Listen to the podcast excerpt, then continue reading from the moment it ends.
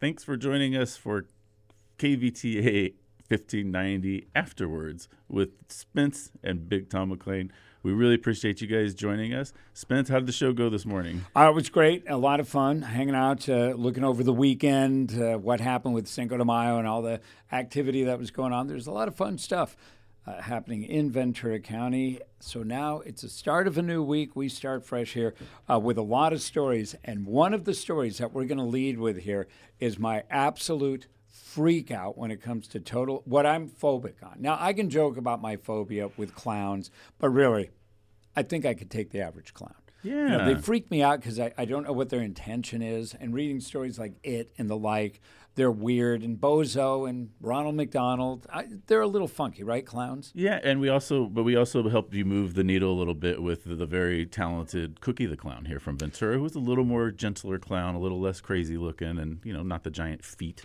Good, good uh, uh, throwback from Cookie the Clown because Yeah. she was spectacular. And that kind of eased me into the deal. But there is one thing that I will never, ever get over, and that's my fear of snakes. Oh yeah, 100%.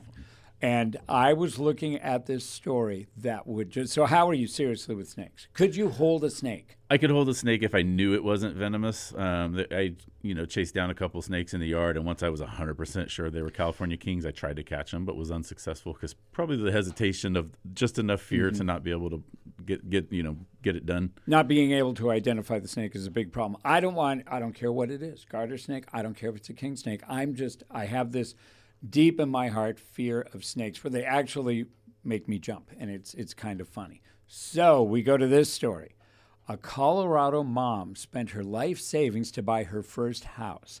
Days after she moved in, her dog was sniffing around in the garage and it was looking at the wall and she looked in there and there's this huge snake oh. that's crawling in the wall freaked her out she went got the snake people to come on out and they pulled the snake out of the wall they found 10 more over the next couple of weeks so she's absolutely freaking out over this as i would now they're trying to figure out how would this happen did somebody prior? We I don't know if the house is a new build or what's going on here.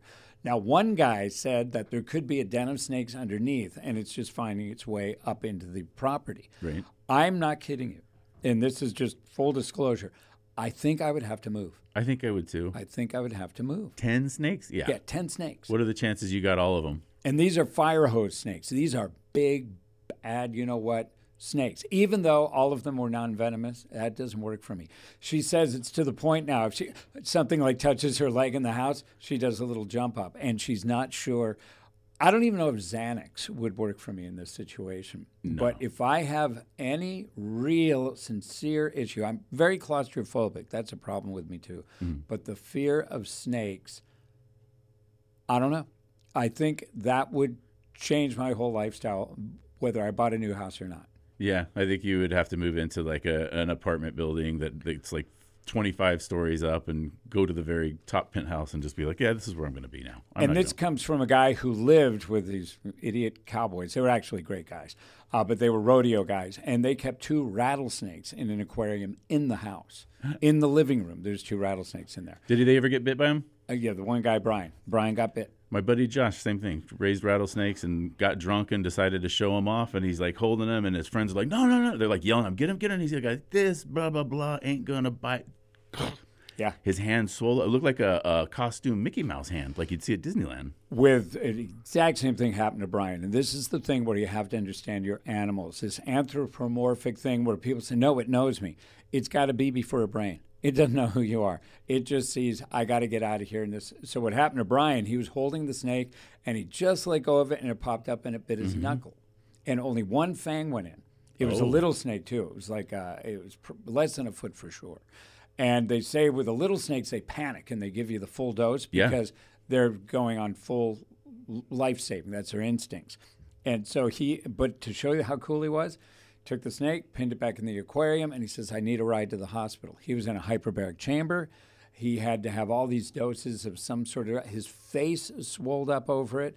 And you know what he said? We're not getting rid of the snakes. And we said, Oh, yeah, we already did. And he flipped out. He was so angry. But that's the show of having a love for snakes that's curiously odd. And my fear of snakes, I get it totally, is also odd. But this house would do me in. And one of the big problems is you do a lot of hiking. Well, you lived rural for a long time. Mm-hmm. Yeah. Right up there. So chance of you crossing over a snake, and like many people here, it's very, very common. Snakes deserve to live too. Don't kill them. Don't beat them with shovels. You got to let them go. But it's one of the things when I go hiking. Yeah, it'll set you back. It'll make you jump. That's for sure. Yeah. Even a little tiny little garden snake would be. It's terrifying. You're like, "Whew." Yeah, our good friend Perry up in Ojai. When one of the things when you mountain bike, you tend to see a lot of snakes because mountain bikes are very, very quiet on the trail and they're very soft on the trail. The way I understand that snakes feel you, if you run along and sing and do all that, the air noise means nothing. It's your tromp, tromp, mm-hmm. tromp on the ground that scares the snake. So Perry says you run over rattlesnakes when you're when you're riding if one's in the trail. So he said you're mm. just barreling down a tree. Could you imagine? Oh, I totally no. freak out. Yeah. So, living in Southern California the way I do, which has been since 1961, yes, 1961, lived here. How many rattlesnakes have I seen in the wild?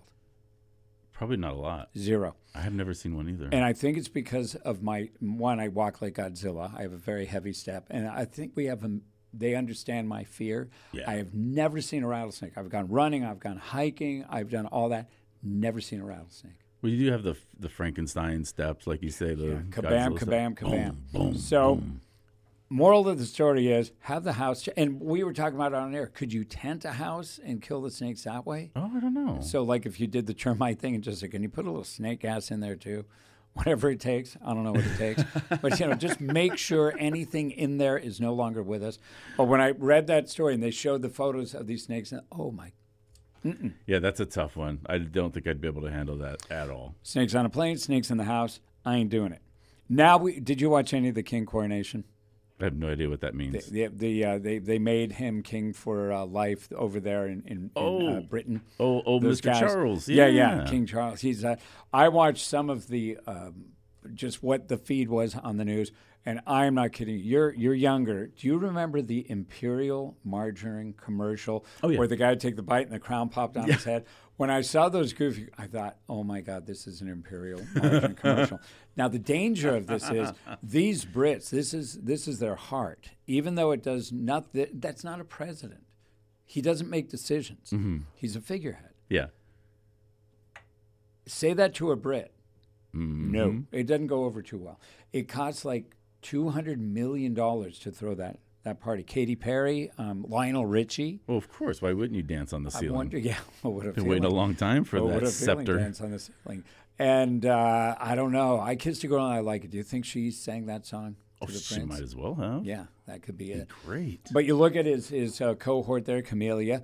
The way that uh, romance began wasn't so clean and neat. Now she's queen. Yeah. It just shows you how your life can change. Just hang in there. yeah. Just like that, yeah. Just hang with the right guy. hang on to those bad decisions. And some member of the family that, and it was really funny, said, uh, "Mom would be so proud of you."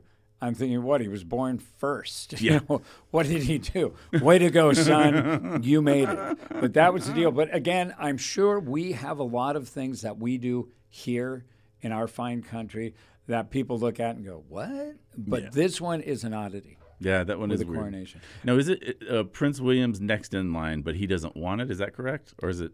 He would be next in line, but then you know you got to root for somebody's demise.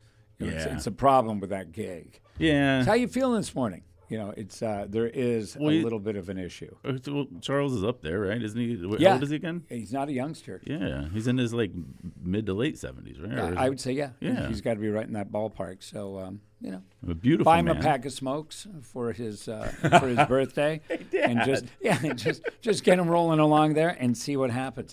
Another great one that we had this morning was uh, the planet U R A N U S. Yes. Yes. Now, when we were kids, it was so much fun because it was Uranus. Yeah. When we were kids, that's what they called it. Right. But we did a little run through on how the pronunciation is.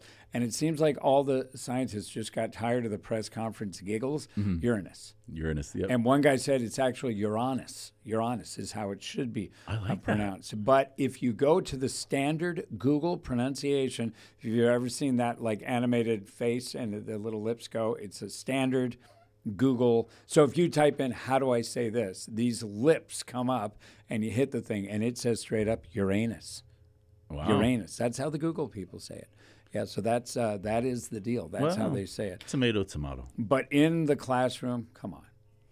Yeah, I know. There's no better on. joke. And and for a, for a kid, even for uh, people in our age group or in our, um, I don't know what your level of maturity, it still gets a laugh no matter what. Yeah, I mean, think is are there any space jokes that don't that the that Uranus isn't the Yeah. punchline to? A Like, I- rocket headed for Yeah. all the probes, all of those. Yeah. everything was uh, was based around that. So uh, the levity that was uh, at press conferences, and even the guy telling the story who said it's Uranus couldn't stop giggling. He even gets it, and he says, "Look, I understand this is funny, but he said that's why we don't do it anymore." And he said, "I guarantee you, somewhere, somehow, on this planet." Somebody is taking a tour of a planetarium and they'll tell that joke. And the, the person there, the astronomer has to go, he said, every time somebody comes in and tells that joke like it's never been Yeah. heard before. right. Yeah, like they're, they're rolling out the comedy, and this is this is it, and this is the first time an astronomer has heard that joke. It reminds me of, a friend who's a twin, and one of the times I went to visit her, and her sister was there, and I was like, "Which one of you is which?" She's like, "Oh, he can't tell which one of us is which." Oh my god! Like, it was like a thing, and I go, "Oh, this is something they get like every day, Mm-hmm. time they're together anywhere." And I was like, "Oh, okay." Yeah, it's back off of that one. Yeah, I remember when I and I wasn't that young. A waitress came up, and it came out of my mind. She said, uh, she had her name on it. It was Noelle. and I said, "Are you the first? And she said, "No." And you're about the three thousand. Oh. She had a setup line to just poke me, and I appreciated it. Tipped her even more. And then she said that I went, check please. I'm out of here. So uh, sometimes the low hanging fruit, we got to be careful. Do you have a dog? Uh, I had a dog, and Dog the in the dog is now living at the house with the kids. What kind of dog? It is a border collie mix. Border Collie mix. So this uh, this big uh, dog show is coming up here. Uh, Best in Show for the National Dog Show, and uh, we are looking at the ones that have won. Uh, 2022 it was a French Bulldog, Scottish Deerhound in 2021, and in 2020 the same dog. I didn't know they could. I wonder if anybody's ever three-peated. Defending champion. Thor the Bulldog has won. The interesting thing, a Golden Retriever has never won. Has never won Best in Show. Hound Group, it's won. Uh, the Toy Group, uh, they're looking at all of the dogs here. Do you watch the Westminster Dog Show? I've put it on for a few minutes, but mostly just in passing, and it's not quite as funny as Best in Show, so I don't That's the stick with it problem, too long. right? And and it's such a a big deal. Like remember when the spelling bee actually became must see TV? Yeah. And I, you know what I think killed it? These kids can outspell everything. Right. They, they just don't miss, and you have like five way ties because the kids learned more techniques and they've learned more stuff. You got to love the little smart kids out there, uh, but there isn't that dynamic of um, of the potential. You know, early in the rounds you get those, but there's going to be a final five where they just keep going around the laps. And I think with these dogs at the dog show, and I have I have friends that this is their Super Bowl. Yeah. It's it's really a big guys too. And it's very similar to the spelling bee in that it's a very long broadcast too. Like it's kind of like a where do I join in? Kind of should I just pop in towards the end? Kind of like basketball. Do I join in in the last five to ten minutes so that I can catch the the last two minutes and see who's actually going to win, or do I, or do I sit through and go for the whole ride? And it's, I definitely need highlights. Yeah. So if we look at, you mentioned Best in Show. If we look at what used to be the trifecta, it was Spinal Tap, Best in Show, and Guffman. Mm-hmm. But then A Mighty Wind came out. And I'll admit, they kind of lost me on A Mighty Wind. It was a takeoff on um, like a folk group that was getting back together. I It just didn't work as much. But to show you how time flies, even A Mighty Wind is like 20 years old now. oh wow, I heard that. I'm like, oh my. But my great memory of a wonderful movie, which is Best in Show, I was at, um, we saw it and just thought it was the greatest thing ever. It was so funny.